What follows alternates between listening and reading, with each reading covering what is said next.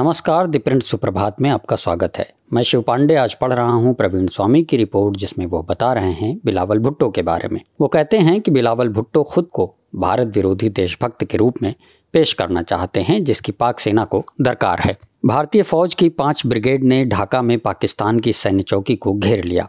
और इससे तिलमिलाए पाकिस्तान के तत्कालीन विदेश मंत्री जुल्फ़िकार अली भुट्टो ने अपने नोट्स फाड़ते हुए संयुक्त राष्ट्र सुरक्षा परिषद की बैठक बीच में ही छोड़ दी। उन्होंने एकदम चीखते हुए कहा, आक्रामकता को जायज़ ठहराइए, अवैध कब्जे को जायज़ ठहराइए, मैं इसमें कोई पक्ष नहीं बनूँगा। जुल्फ़िकार ने कहा, मैं अपने मुल्क के एक हिस्से के अपमानजनक आत्मसमर्पण का हिस्सा नहीं बनूँगा। आप अपनी सुरक्षा परिषद अपने पास रखें, मैं तबाह हो चुके पाकिस्तान में लौटना पसंद करूँगा हम लड़ना जारी रखेंगे। इसके बाद पाकिस्तान के भावी प्रधानमंत्री ने न्यूयॉर्क के सेंट्रल पार्क के किनारे स्थित पियरे होटल में युद्ध से पीछे हटने पर सहमति जता दी और कुछ ही पलों में देश की सेना ने आत्मसमर्पण कर दिया। बाद में जुल्फ़िकार ने एक साक्षात्कार के दौरान बताया कि उन्हें उनकी बेटी बेनज़ीर का फ़ोन आया था, जो उस समय हार्वर्ड में पढ़ रही थी। जुल्फ़िकार के मुताबिक उन्होंने बेनज़ीर से कहा, मैं तिलमिलाकर बाहर नहीं निकला, मैं चुपचाप बाहर चला आया था। वहाँ चल रहा तमाशा बर्दाश्त के बाहर था। बेनज़ीर आगे चलकर खुद पाकिस्तान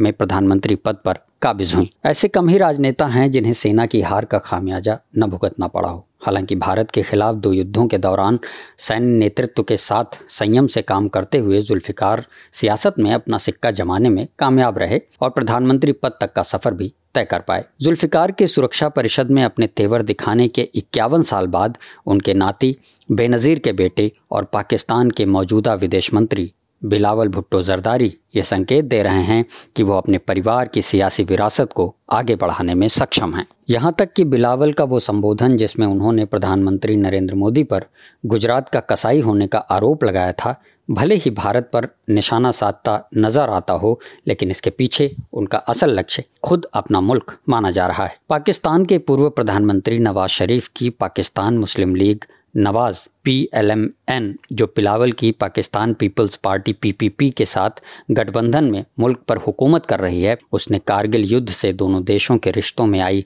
तलखी को दूर करने की कोशिशों के तहत मोदी के साथ दोस्ताना संबंधों के बीज बोने की कोशिश की थी। नवाज़ अपने परिवार की एक शादी में मोदी की ओर से भेंट की गई पगड़ी पहने दिखाई दिए थे, जिसे दोनों नेताओं के बीच करीबी व्यक्तिगत संबंधों का संकेत माना गया था। भारत के खुफिया अधिकारियों का कहना है कि पाकिस्तान के नए सेना प्रमुख जनरल सैयद आसिम मुनीर ने हाल में जब अग्रिम सैन्य चौकियों का दौरा किया, तब उन्हें जूनियर अधिकारियों के बीच अपदस्थ प्रधानमंत्री इमरान खान के लिए ज़बरदस्त समर्थन देखने को मिला। जनरल मुनीर ने भले ही स्पष्ट कर दिया है कि वो सत्ता में इमरान की वापसी का समर्थन नहीं करेंगे, लेकिन वो ये भी जानते हैं कि मुल्क में गहराते वित्तीय संकट के बीच प्रधानमंत्री शाहबाज शरीफ की सरकार लड़खड़ा रही है। शाहबाज को प्रधानमंत्री पद से हटाना सैन्य नेतृत्व के लिए कोई समस्या नहीं होगी, लेकिन इससे नवाज़ और उनकी बेटी मरियम नवाज़ शरीफ के एक बार फिर सत्ता में आने का जोखिम रहेगा। नवाज़ के तख्ता पलट के पीछे सुरक्षा नीतियों को लेकर सेना से उनके टकराव और भारत से रिश्तों के प्रति उनके रुख को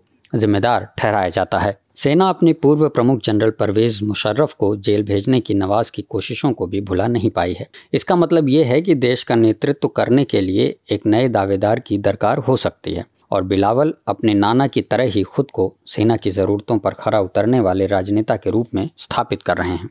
गौरतलब है कि जब भारतीय सेना के जवान लाहौर में किलोमीटर अंदर तक चले गए, तब जुल्फ़िकार ने सुरक्षा परिषद में एक और जोशीला भाषण दिया था। सितंबर 1965 में विदेश मंत्री ने ऐलान कर दिया था कि हम हज़ार साल तक चलने वाला युद्ध छेड़ेंगे। पाकिस्तान के 100 मिलियन लोग अपने सिद्धांतों से पीछे हटने के बजाय तबाह हो जाना पसंद करेंगे। बायोग्राफर स्टैनली वॉलपर्ट ने दर्ज किया है कि भाषण ने पाकिस्तानी नागरिकों में नई जान फूंक दी। जो जानते थे कि वे युद्ध हार गए हैं, लेकिन वायरलेस रेडियो से आती आवाज़ ने उनमें कभी जीत हासिल करने का सपना जगा दिया था। जुल्फ़िकार एक लोकतंत्र समर्थक कट्टरपंथी के तौर पर उभरे थे।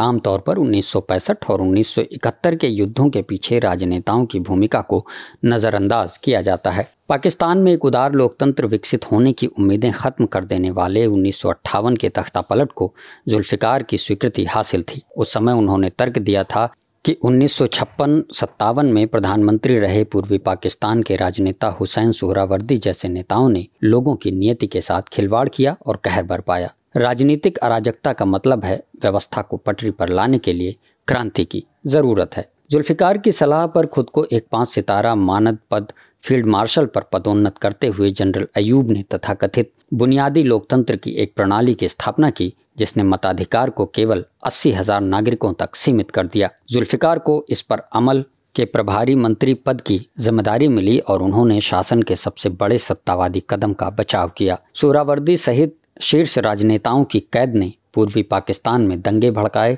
और बांग्लादेश मूवमेंट की नींव रखी। जुल्फिकार ने सेना की कार्रवाई का समर्थन किया। जुल्फिकार ने ही 1965 में फ़ील्ड मार्शल को खुफिया सैनिकों का इस्तेमाल करते हुए कश्मीर में जंग लड़ने के लिए तैयार करने में अहम भूमिका निभाई और यह तर्क दिया कि भारत पारंपरिक बलों के साथ मैदानी इलाकों में जवाबी कार्रवाई नहीं करेगा। जुल्फिकार ने कहा कि कश्मीर में इस अभियान की सफलता पाकिस्तान के इतिहास में एक निर्णायक मोड़ साबित होगी।